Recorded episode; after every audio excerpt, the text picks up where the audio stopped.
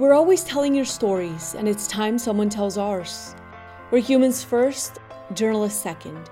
We chose this career to give you a voice. Now we're voicing ours. It's true, journalism has much room for improvement, but not all hope is lost, and we want your trust back by humanizing one journalist at a time. We're sharing with you what we go through to bring you the news the pain, the tears, the trauma, and the mental health struggles. It's painful, and sometimes we even work two jobs to make ends meet.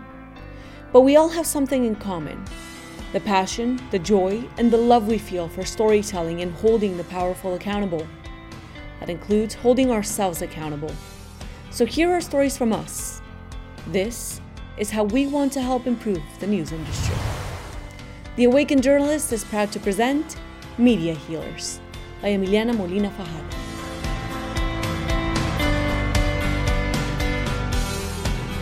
Hi, everyone. Thanks again for joining us in The Awakened Journalist, and welcome to our special projects called Media Healers. Today, we have a very special interview. However, this interview will be done in Spanish because we are a melting pot in the United States and a lot of our journalists are Hispanics. And in honor of more diversity in the newsrooms, well, we're going to do this one in Spanish. So I'm sorry to those English speakers my bilingual journalists are welcome to stay. Um, and those who don't speak Spanish, hopefully you can find a friend to help you translate this podcast. Um, okay, so we're gonna welcome Jesus Marín. Jesús Marín ha sido periodista durante los últimos 26 años. Ha sido galardonado con al menos un premio Emmy. Empezó su carrera en Caracas, Venezuela, un periodista venezolano, y actualmente está basado en Washington, D.C. También durante su transcurso y su carrera periodística fue galardonado con un premio directamente patrocinado por la Embajada de Estados Unidos, el Frank Amador, con la Cámara de Comercio estadounidense por las relaciones entre Venezuela y la Unión Americana. Así que Jesús, bienvenido y gracias por acceder a hablar con nosotros. Un placer, Emiliana. Contento de estar acá contigo. Perfecto. Jesús, para empezar, eh, llevas una carrera eh, bastante recorrida en la industria periodística. Cuéntame más o menos cómo ha sido este trayecto para ti y cómo inició eh, la decisión pues, de convertirte en periodista. Pues Tú lo dices, 26 años y de verdad que ha sido un largo camino, un camino fascinante como, como lo es esta carrera, una, una carrera muy abierta con, con muchas opciones. Y yo creo que eso fue lo que siempre me llamó la atención del periodismo, ¿no? Que, que, que, te permitía hacer tantas cosas y conectar con tantas personas, bien sea por un periódico, bien sea por la radio, bien sea por la televisión, por la publicidad, las relaciones públicas. A mí siempre me ha deslumbrado este, este medio, aunque irónicamente nunca pensé estar en televisión. Pero bueno, las cosas se van dando y eh, estudiando la carrera de comunicación social se presentó la oportunidad de trabajar en televisión como asistente de producción. Y así arranqué en el puesto más bajo a nivel de televisión de producción y poco a poco lo fui escalando. En, bueno, poco a poco, no, en 26 años he ido escalando y viviendo muchas cosas, ¿no? Increíble, Jesús. ¿Y cuando iniciaste tu carrera, tu salario era suficiente para vivir? ¿O en esa época? Fíjate que tenía un sueldo de, pasante, eh, que muchas veces acá en Estados Unidos, eh, no sé, no se remunera o se remunera muy poco. En mi, en mi caso fue igual, pero afortunadamente, pues, eh, pensé que era el, momento de combinarlo con mi carrera universitaria y, y bueno, eh, aceptar el reto, mm, a lo mejor no teniendo el, salario, tampoco tenía la experiencia, sí tenía las ganas, pero, pero así arranqué. Perfecto. ¿Qué ha sido para ti lo más gratificante de la industria hasta la fecha? Una experiencia que tú digas te transformó la vida. Bueno, yo creo que el, reconocimiento del trabajo eh, que te da la gente, porque a fin de cuentas eh, tú te proyectas, tú proyectas tu trabajo hacia el público, hacia la comunidad, dependiendo en, la comunidad que estés y dependiendo de la cobertura que tengas. Si, si tú trabajas para una señal en una ciudad o en un país o en una región latinoamericana, eh, tú vas midiendo a lo mejor el reconocimiento y eso creo que es lo más importante. que la gente reconozca tu trabajo y que incluso en ese reconocimiento te agradezca que lo ayudaste a, a poder avanzar. Sin ir muy lejos con este tema de la pandemia, eh, el hecho de eh, algo tan sencillo como, como presentar una noticia y decir dónde están entregando alimentos gratuitos, terminó siendo determinante para muchas personas. Y muchas personas me escribían en la madrugada pidiéndome la dirección de dónde podían ir a retirar una caja de comida porque sencillamente se habían quedado sin empleo, porque tenían un familiar enfermo, porque el dinero no les alcanzaba. Y creo que uno termina haciendo ese enlace con la comunidad, ¿no? Sí, esas relaciones con la comunidad sin duda son bastante gratificantes. Eh, y bueno, saber que uno tiene como de cierta forma el poder o la capacidad de poder ayudar a transformar comunidades, eh, sin duda creo que es una de las mejores partes de ser periodista. ¿Cuál ha sido eh, una historia en particular que hayas cubierto desde inicio a fin que haya sido un poco no quiero decir traumatizante, pero un poco difícil y que se haya visto afectada tu, salud mental por el impacto de esta cobertura? Sí, bueno, hay varias y, tiene que ver un poco con, la dinámica, tal vez la, situación que me tocó vivir en Venezuela o el momento eh, que se vio en Venezuela. Tenía yo 21 años, no llegaba a los 22, estaba produciendo, era el productor de las transmisiones en vivo. En esa época no había TVU, no había eh, de estas conexiones por, por, teléfono, sino que eran grandes equipos, antenas, transmisión vía microondas, o sea que era mucho personal. Y, y recuerdo que hubo un incendio en una cárcel en, en Caracas, eh, estamos haciendo cobertura nacional, eh, un incendio grave, estuvimos todo el día en la puerta de, de la prisión, una prisión que tenía fama de, de hacinamiento, y al final nos dieron permiso para entrar, pero eh, a, riesgo de, los periodistas, ¿no? Sin seguridad. Eh, uno con esa necesidad de informar, pues no, no mides tal vez y obviamente tienes que, que llegar al, al, punto de la noticia. Llegamos, entramos a la cárcel, en mi vida había entrado a una prisión, mucho menos hacinada y mucho menos en un momento tan duro como ese. Te recuerdo, tenía 21 años y llegamos hasta la puerta de la prisión y la escena fue, fue horrible. Y, eso es hace ya 25, 26 años y todavía lo recuerdo. Una celda que no pasaba de 4 o 5 metros con más de 20 cadáveres calcinados.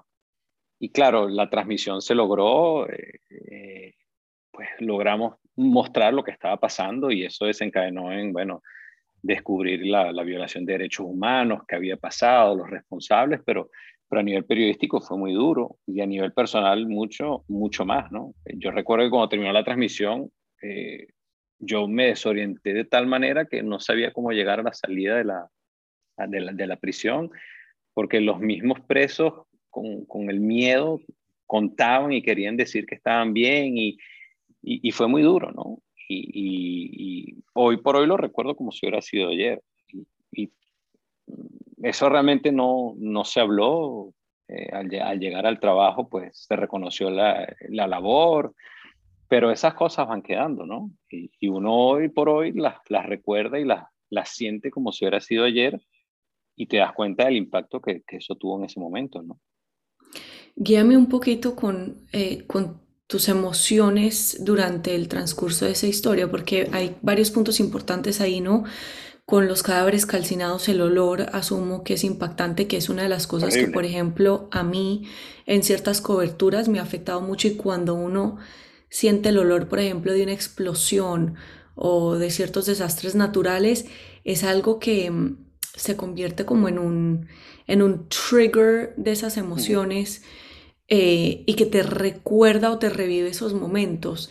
Y algo importante también que mencionas es que pues no se habló, se reconoció la labor que hiciste como periodista, pero no se dio un espacio en ese entonces, pues estamos hablando ya hace más de 20 años, creo que eso ha ido mejorando un poco en la industria, pero no se habló de ese nivel de cobertura que, que probablemente te dejó en shock y por eso no pudiste eh, encontrar nuevamente la salida a, a la cárcel. ¿Cómo manejaste en ese momento tus emociones y aparte de ver los cadáveres, qué fue lo más impactante?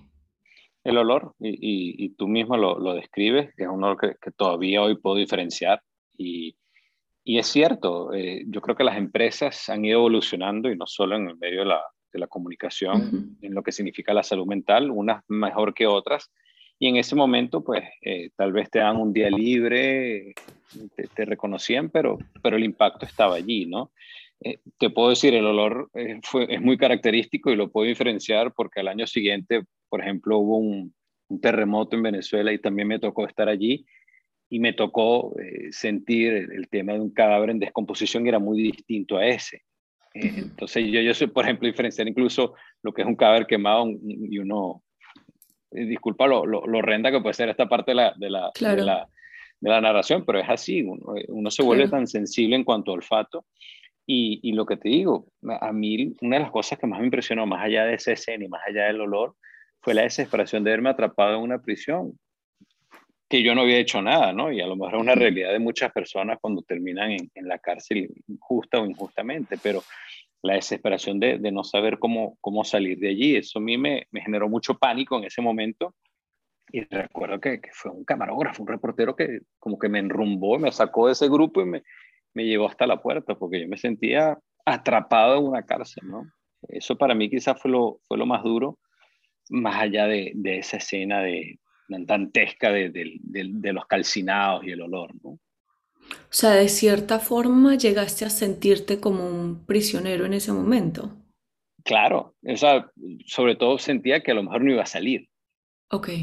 Y en ese momento, eh, hoy por hoy digo, bueno, uno, uno como periodista busca la noticia, pero a veces no, no imaginas que debes buscar un plan B. Y yo creo que después de eso yo aprendí un poco a, eh, con todas las coberturas eh, políticas y de violencia en Venezuela, a siempre tener un plan B. Eh, un plan B es, bueno, tengo que llegar al fondo de la noticia, tengo que mostrar las imágenes, tengo que llevar a mi equipo allá, pero también tengo que saber por dónde debo salir o qué debo hacer para, para, para protegerme, ¿no? Y, es quizás una destreza que te va dando el mismo trabajo, ¿no?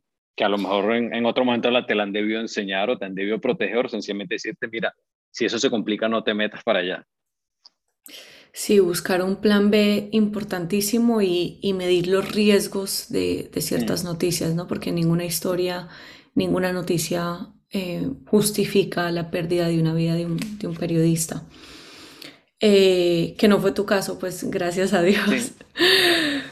Pero fíjate, por ejemplo, en, en, ese tema, eh, con la situación política de Venezuela, en algún momento eh, la caída del poder de Chávez, el regreso de Chávez al poder, manifestaciones en todo el país, muchos grupos armados movilizándose, asesinaron un, un, fotógrafo, intentaron tomar los canales de televisión yo en ese momento, eh, pues ahí activé mi plan B y lo aprendí y eso fue cinco o seis años después de la prisión. Pues agarré, bajé al aeropuerto con mi pasaporte y me fui. Me tuve que ir a Estados Unidos porque en ese momento sentí que eh, el riesgo era, era mayor, ¿no? Y la noticia ya no daba para, para uno arriesgarse tanto. Claro, en ese momento sentías obviamente que ya tu vida corría peligro directamente y, y tomaste la decisión de venirte a Estados Unidos. Claro, eh, bueno, porque no, sentía que no podía confiar en nadie, eh, que, a lo mejor me tenían eh, en la mira, no me tenían en la mira, y bueno, estuve, no sé, tres, cuatro semanas en Estados Unidos mientras las cosas se calmaron un poco y, y yo también me calmé y entendí qué es lo que estaba pasando y, cuáles eran mis riesgos. ¿no? ¿Y en ese momento decidiste volver o ya te quedaste en Estados Unidos? No, volví, volví, volví y de hecho estuve 13 años más eh, por fortuna, bueno, por fortuna, eh, buena parte de mi carrera la hice en la parte deportiva y solo cuando había eventos especiales, elecciones, disturbios, me tocaba salir de, productor o de, de reportero a cubrir esas incidencias, pero yo drené mucho con los deportes y, y eso en el fondo eh, fue un, un clic para, para, mejorar mi salud mental el deporte, incluso narrarlo o cubrir los deportes, me, dio una satisfacción y un alivio que tal vez no me, gener, no me generaba lo otro, ¿no? Totalmente.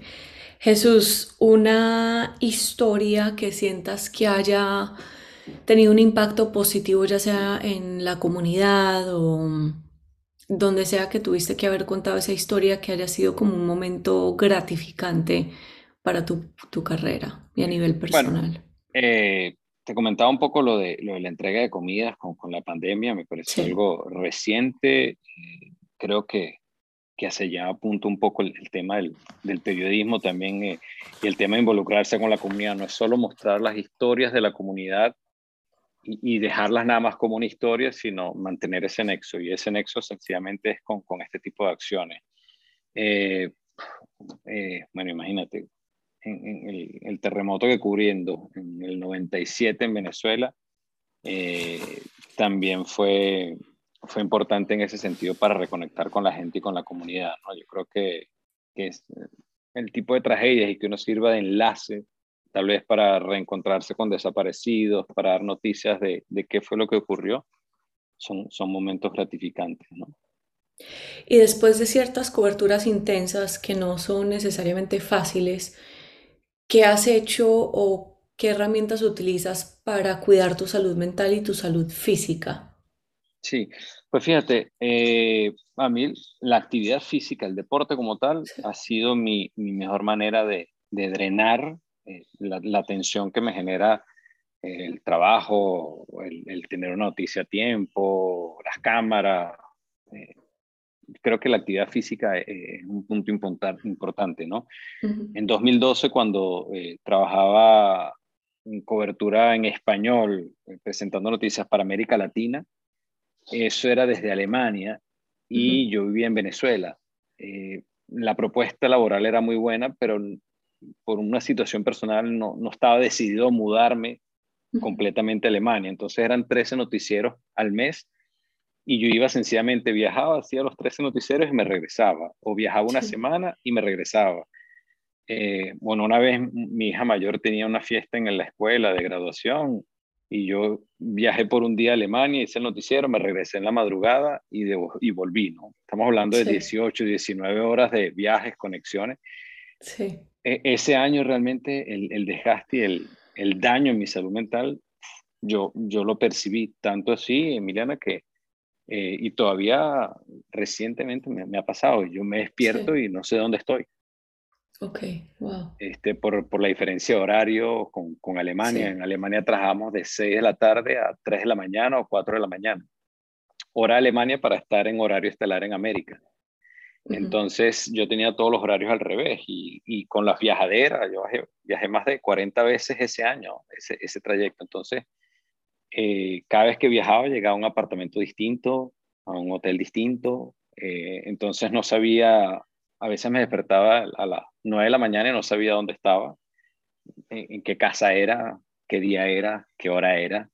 El, el, el, el desgaste fue muy duro, el impacto fue muy duro y, y, por eso lo, lo, dejé, más allá de la, de la gran oportunidad laboral. Y yo creo que ese año, eh, después de ese año, hice más maratones y más triatlones y más carreras que en toda mi vida, porque bueno, de alguna manera eso logró estabilizar un poco toda esa, esa tensión y esa, y, esa, y esa señal de alerta que me estaban dando, ¿no? Entonces, eh, para mí la actividad física siempre ha sido un, escape para, para drenar, para, para reordenar, las ideas, incluso para ayudarme a eh, entender que tengo un horario de comida, que tengo un horario de sueño, que tengo que adaptar, ¿no? Entonces, eh, es como que exigirle un poco al, cuerpo en la parte física para que él normalice todo lo demás. Te diga, ahora, ahora sí estás cansado, vas a dormir profundo, ahora sí tienes hambre, vas a comer bien, Ahora si tienes sed, te vas a hidratar bien. Eh, ha sido pues un, la actividad física, las carreras, y, por eso es que yo en, los trabajos sería el primero que alentaría a mi, a mi personal a, en actividades, en carreras, en, porque creo que es una manera, primero, de, de, mostrar tus habilidades, pero también de drenar mucho, ¿no? Y, bueno, después las relaciones con la gente, te cambia el humor, te mejora el rostro. Eh, creo que todos esos son, son, son detallitos que pueden ir ayudando, ¿no? Total. Jesús, y una pregunta un poco más personal. ¿En algún momento has recurrido a psicóloga para ayudarte a lidiar con cierto estrés en, en el ambiente noticioso? Sí, sí. Eh, creo que ha sido una mezcla eh, por tema personal o laboral. Eh, irónicamente, vengo de una familia de psicólogos, mi mamá y mi hermana. Sí. mi mamá era psicóloga, mi hermana es psicóloga y, creo que tardé en, entender lo importante que es ese recurso. ¿no? creo que debería estar más a disposición de las personas, tanto para temas personales como para temas laborales. Y, y, por eso es que creo que se debe hablar mucho de eso se debe hablar mucho y demostrar que es algo simple, no es nada grave el que vayas a hablar con una persona fuera de tu ámbito normal para, para drenar o para, o para entender algunas situaciones que te estén pasando, ¿no? Yo creo que eso es importante. Más allá de los amigos, más allá de los familiares, y creo que siempre es importante tener un punto de apoyo exterior que te sirva. Y en mi caso, pues, creo que ha, que ha funcionado en, en, los momentos que lo he utilizado y que he recurrido me, me, me ha servido, ¿no? Me encanta, ¿no? Me, y me encanta que lo hables y lo cuentes porque creo que es muy fácil y más común que de pronto una mujer diga, sí, he recurrido a ayuda profesional para desahogarse, porque muchas veces pues tenemos tanta energía y tantas emociones acumuladas como periodistas que pues es chévere hablar con amigos o familiares, pero no siempre nos van a dar la ayuda que necesitamos, que nos puede ofrecer un experto como para entender mejor esas emociones o esos eh, traumas que de pronto hemos vivido con ciertas coberturas y pues para así tampoco drenar a, las amistades o a los familiares pues con, con la pesadez que viene con, con la cobertura de noticias en ciertas ocasiones. Entonces, me alegra por ti y qué bueno que, que lo hables abiertamente también. Sí, es que, es que fíjate, algo tan sencillo como, como presentar una noticia. La, la, está presentando una persona o cubriendo una noticia, está cubriendo una persona, no es una máquina. Esa persona tiene emociones, eh, se puede sentir identificada con lo que está pasando para bien o para mal. Eh, un tema de sensibilidad que siempre va a estar allí y, y la gente le, se ha acostumbrado que el periodista debe estar una postura intachable y, sin mostrar sentimientos y resulta que no, uno absorbe todo lo que está viviendo, para bien o para mal. Las emociones están allí, detrás de un, de un número, de una estadística, de una noticia, hay muchas emociones que, que le impactan a un periodista. Y hay gente que, que cree que uno debe buscar eh, hablar con alguien solo cuando tiene un gran problema y no es así. Eso debe ser algo mucho más normal. Ojo, no solo en esta profesión, pero, pero hablando del periodismo es, clave. O sea, creo que, que, que, no, está, no está de más decirlo y por eso es que yo feliz de la vida apoyo este tipo de, de iniciativas en donde sencillamente uno reconoce que, mira, sí, hay que hacerlo, ¿no? No, totalmente de acuerdo. Jesús, hablando precisamente de eso, de, del público, la audiencia, de las personas que creen que el periodista pues debe estar sentado, intachable y pues proyectando una imagen, eh, sí, completamente intachable e intocable, por decirlo así. ¿Qué quieres o qué te gustaría que el mundo supiera sobre los periodistas? Sobre todo en este momento donde pues muchos nos están tachando de fake news o nos están criticando los medios de comunicación. Sí, e, es, irónico porque eh, eh, obviamente está el tema sobre la mesa, eh, periodistas siempre le van a pedir que busque la información, entonces si busca la información, alguien te lo va a celebrar, por otro te va a criticar y te va a decir, pero ¿por qué fuiste allá? ¿no? Pero por otro lado va a estar la gente pegada en Twitter porque quiere saber qué pasó, ¿no? Entonces, eh, yo lo que creo es que hay un tema de, de, aceptación y entender cuál es el rol del periodista. Y el, rol del periodista es informar, el rol del periodista es comunicar, mostrar lo que está pasando. Y ciertamente, bueno, hay que cuidar la sensibilidad del entorno, de la comunidad, pero, pero bueno, eh, creo que la, la, función del periodista es, es, necesaria, así como la del médico es importante, la del abogado para mantener el periodista tiene que estar ahí para, para, para, contar lo que está sucediendo y para evitar que, si es una tragedia, si es un caso mal, se vuelva a repetir y, mostrar las herramientas, ¿no? Entonces yo lo que creo es que sí hay que perseguir todo lo que son las noticias falsas, eh, el amarillismo, el sensacionalismo, y entender que, bueno, intentar buscarlo, la esencia tal vez de esta profesión, que es eh, comunicar e informar de la mejor manera, de la manera más natural, sin, sin gritos, sin, sin ponerle resaltador donde no lo hay y bueno, yo, yo creo que sería un punto un poco todo, ¿no? ¿Y algún mensaje que le dirías directamente a todos los periodistas en la industria que de pronto estén em, trabajando en temas de salud mental o salud física en este momento dentro de la industria y estén pasando un mal rato? Bueno, hay, hay una, hay un punto que, es importante, ¿no? Y que eh, hay una, en ese sentido, pues uno, lo va viendo no porque tú estés allí, no porque eh, estés todos los días, día a día presentando noticias, eh, puede ser que no esté pasando nada, ¿no? Hay que entender, hay que quitar esa etiqueta intachable y saber que sencillamente está bien no estar bien. Es una situación que, que pasa y no es una tragedia el que, el que hoy no estés bien. Sencillamente debes aprender a reconocerlo y a trabajarlo para seguir adelante.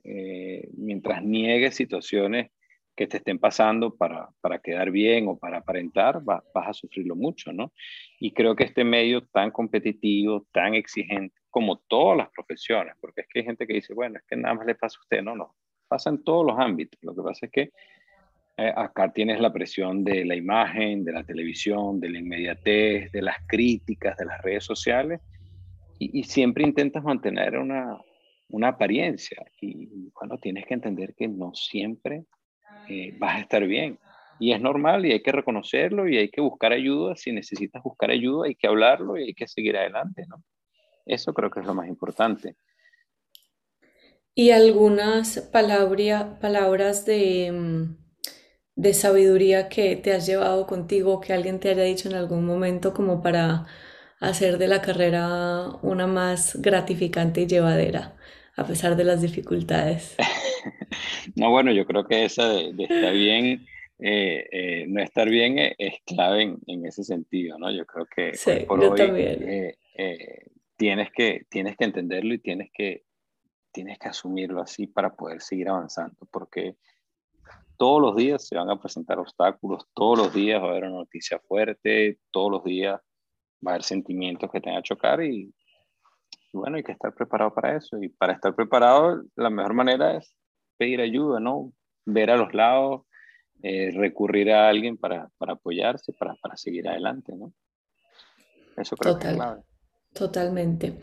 Y ya para terminar, algo que te gustaría mejorar en la industria eh, para hacer de esta carrera eh, una más amena.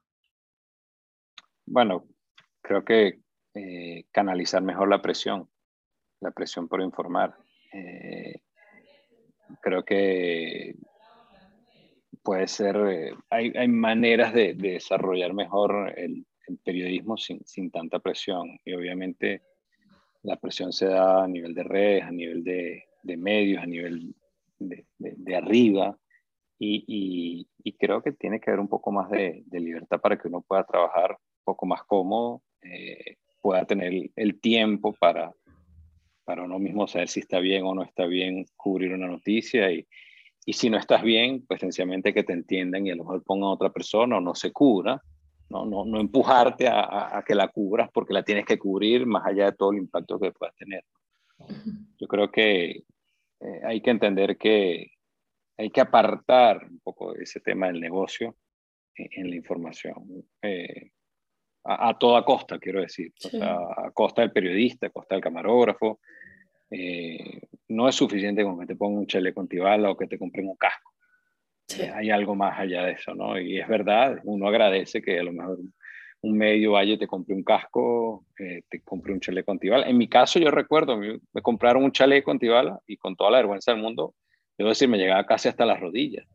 Yo sabía que eso no me iba a funcionar ni siquiera para correr. Tuve que salir yo a comprar uno a mi medida y, que sintiera que me protegiera más. Yo creo que uno no tiene que recurrir nada más a eso, tiene que haber algo más para que el periodista pueda trabajar eh, de manera íntegra, mucho más cómoda y sin tanto impacto en, la persona. Total, y, y, bueno, creo que eso también recae un poco en la responsabilidad que debe asumir la empresa de enviar a, a sus periodistas a ese tipo de cobertura, o sea, asegurarse de que si van a enviar a una persona a una manifestación, donde se ha visto que están escalando las tensiones, los, los altercados, la violencia, mm, asegurarse de que el periodista esté bien vestido a su medida para que le funcione el casco y el chaleco antibalas. Y después de eso, un post-evento, que es lo que creo que sería más importante. Eh, yo debo reconocer que, he tenido jefes que, que, han estado muy pendientes de eso y se los agradezco, y empresas que lo han hecho. Pero creo que todos debemos trabajar a no solo pensar en la cobertura, sino el post-cobertura. Y creo que es algo que, que, siempre queda pendiente. Ojo, hasta para las cosas buenas.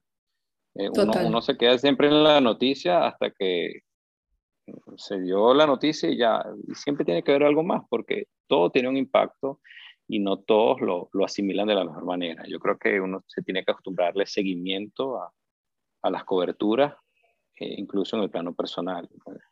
Si te tocó una experiencia traumática, bueno, de una vez saber que no solo es el chaleco, sino, oye, vamos a darte unos días, vamos a hablarlo, vamos a, a ponerte recursos, a lo mejor para que drenes, para que... Y, y así llevarlo. Creo que esa, ese es el, el deber ser de, de, toda empresa y de todo periodista también, ¿no? Creo que uno debe buscar no solo la protección de ese día, o, sino, sino el, el, después, ¿no? ¿Qué viene después? ¿Qué viene después de que conseguí eso? ¿Y cómo es para estar mejor, para estar igual que antes? ¿Cómo esto no me va a cambiar la vida? Bueno, entonces yo creo que, que, es una tarea pendiente de todos, ¿no? Y uno también Total. la debe pedir. Así como yo pido un sí. chaleco que me quede a mi medida, debería pedir eh, eh, estar un poco más cómodo después, ¿no? Sí, total, darle, darle espacios al periodista para asimilar la cobertura después de también. Y, y creo que a un punto importante de lo que mencionamos anteriormente también, eh, aliviar un poco la presión de esa inmediatez que se requiere de ciertas coberturas que no siempre ser el primero en llegar a la noticia o en reportarla significa que va a dar una buena calidad a la noticia. Sí, Entonces, bueno, yo creo que ese es el mensaje a, a, a, a todo periodista, que entienda uh -huh. que, que, ante todo eh, debe, debe, cuidar su trabajo y tu trabajo lo debes cuidar es teniendo los recursos para dar la noticia realmente como es. Si no tienes lo, los elementos, no te puedes lanzar por un barranco a, dar una noticia de última hora eso era antes. Yo creo que, porque además ahorita todo se sabe, toda la información se, se puede conocer. Entonces, si te abalanzas a decir una noticia que al final no era así, perdiste toda credibilidad, perdiste todo tu trabajo. Entonces, creo que, que eso queda de parte de uno. Saber que, sí. que uno debe, debe irse a, lo, a la esencia de esta, de esta profesión, que es informar de la manera más objetiva, teniendo los elementos para informar mejor. Y eso parte de uno, eso no parte de, un jefe, de una empresa. Uno tiene que, que, que entender que debe de informar de la manera más completa o buscar la, los recursos para informar de la manera más correcta. Totalmente. Jesús, ¿te gustaría agregar algo más que no te haya preguntado? No, estamos muy bien. Me sentí muy cómodo, bueno. ¿verdad? Me, me, encantó esta conversación y, y qué bueno que, que, que, se están dando estos espacios porque creo que son, son vitales y, y te lo digo, vitales para el que tiene 25, 26 años en la, carrera, son tan importantes como para el que estás empezando. Y por eso es que yo te lo, te lo agradezco desde acá, porque, porque creo que, que, que es clave para, para, todo. Esto no hay un, no hay un momento, no es, no es cuando estás empezando, no, esto nos puede pasar a todos y todos necesitamos eh, recursos para, para poder seguir avanzando en la profesión y además te lo reitero, como te dije en un principio, esta profesión es fascinante en cualquier aspecto. Solo que, que bueno, hay que en, en, encaminarla a que siga siendo así y, y, uno sentirse bien haciéndolo así, ¿no? porque de nada vale hacer una gran, un, un gran medio si uno lo, no lo está disfrutando y no lo está viviendo a plenitud, si no lo está sufriendo. No, no, no funciona así. Totalmente, sí, estamos de acuerdo en que el que se queda en esta profesión es porque es un apasionado a la información, a la noticia y a, a la carrera, porque si no, la verdad es muy difícil eh, sostener el ritmo de vida que lleva un periodista. Y pues eh, sí, estoy de acuerdo contigo que estos espacios se necesitan y creo que, que es un proyecto pues que estoy haciendo con todo el corazón como para generar de cierta forma un acompañamiento a los periodistas que estén pasando por momentos difíciles y no sepan manejar estos temas de salud mental eh, o manejar ciertas emociones después de algunas coberturas y se sientan solos o, o, sientan que son los únicos que están pasando por esto y no, no es así. O sea, la verdad es que a todos nos pasa, no conozco al primer periodista que no me haya dicho que no se sintió drenado, por mm. ejemplo, después de la, las coberturas con COVID y la pandemia. Y pues creo que estamos, estábamos llegando a un punto, muchos de nosotros, donde ya es un nivel de agotamiento que es que no provoca ni salir a la calle a, reportar. Y, poder hablar de estos temas para alentarnos unos a otros, pues creo que es, que es muy importante porque... Es irónico, es irónico que seamos expertos contando las historias de los demás y no podamos contar la nuestra, ¿sabes? Exactamente. Que, tú llegues a saber cuál es el problema de una comunidad, de, de un vecindario, de una ciudad, de un país, y cuentes qué es lo que está pasando y no seas capaz de, descifrar y contar qué es lo que te pasa a ti, porque te va a pasar. Tú mismo lo dices, sea por COVID, sea por una cobertura, por lo que sea, pero, pero no puede ser que seamos buenos narradores, contando historias o escribiendo historias de otros y no tengamos la capacidad de decir, mira, Emiliana, es que hoy, hoy no estoy bien por esto, esto me afectó de esta manera, necesito trabajar en esto porque me está afectando mucho de otra manera. Entonces, es la ironía de la profesión y es lo que tenemos que nivelar. Tenemos que ser buenos contando las historias de los demás, pero también nivelando para que las nuestras sirvan para, para, ir avanzando y no, no desgastarnos y que nos afecte. Sí, y algo que, que pues me parece muy importante que acabas de mencionar es, es el hecho de no saber o no entender 100% lo que nos pasa a nosotros, que de hecho me pasó a mí y lo viví. Y a mí en un punto de, de mi carrera, pues me estaba pasando lo que te pasaba a ti, despertándome en la mitad de la noche desorientada, pero pues no solo desorientada, sino también con el corazón a mil, palpitaciones eh, agitadas, sin poder respirar, y eventualmente yo lo identifiqué en mí como ataques de pánico, pero ojo, me tardó casi dos años darme cuenta que eso era lo que me estaba pasando. De, desde antes de eso, no, ni lo tenía identificado, ni entendía lo que me estaba pasando y simplemente lo reprimía porque pues lograba eventualmente calmarme y entendí, bueno, ya. Y, y cuando uno menos piensa, volvía y me pasaba hasta que ya dije, no, o sea, algo no está bien, tengo que revisarme y, y bueno, en mi caso en verdad fue un poquito más grave porque terminé en una sala de emergencias y ahí fue cuando me dijo mi cuerpo como que mira, o te revisas esto ya o te revisas esto ya, pues, pero, pero sí, no entendía lo que me estaba pasando. Bueno, pues fíjate, es el mejor ejemplo como para que quien, quien esté viendo esto y quien entienda realmente lo que quiere hacer en esta profesión no debe no deben caminar ¿no? y, Exacto. de eso pues tienes, tienes que buscar ayuda tienes que entender que esto no es solo una profesión que nadie es un robot, nadie es una máquina, aunque tengas todos los recursos, tengas la mejor empresa, necesita, o sea, hasta la parte humana, y necesitas entender que, que tú sientes, que, que, tú lloras, que tú te ríes, que te duele, que no te duele, que necesitas dormir, que necesitas gritar, que necesitas llorar, necesitas reír, y todo eso lo tienes que trabajar, no te lo tienes que callar. Exactamente, exactamente. Bueno, Jesús, gracias por compartir con nosotros. Gracias por contarme tu experiencia y abrirte eh, tanto con nosotros y, nada, te deseo lo mejor, aunque sé que no lo necesitas. No, muchas gracias. Y la próxima será en inglés, entonces, para complacer a, al, otro grupo de, de seguidores. De periodistas. Totalmente, me parece. Mil gracias. Journalists, this one's for you to help you heal, to help you understand your worth, and to help you know you're not alone.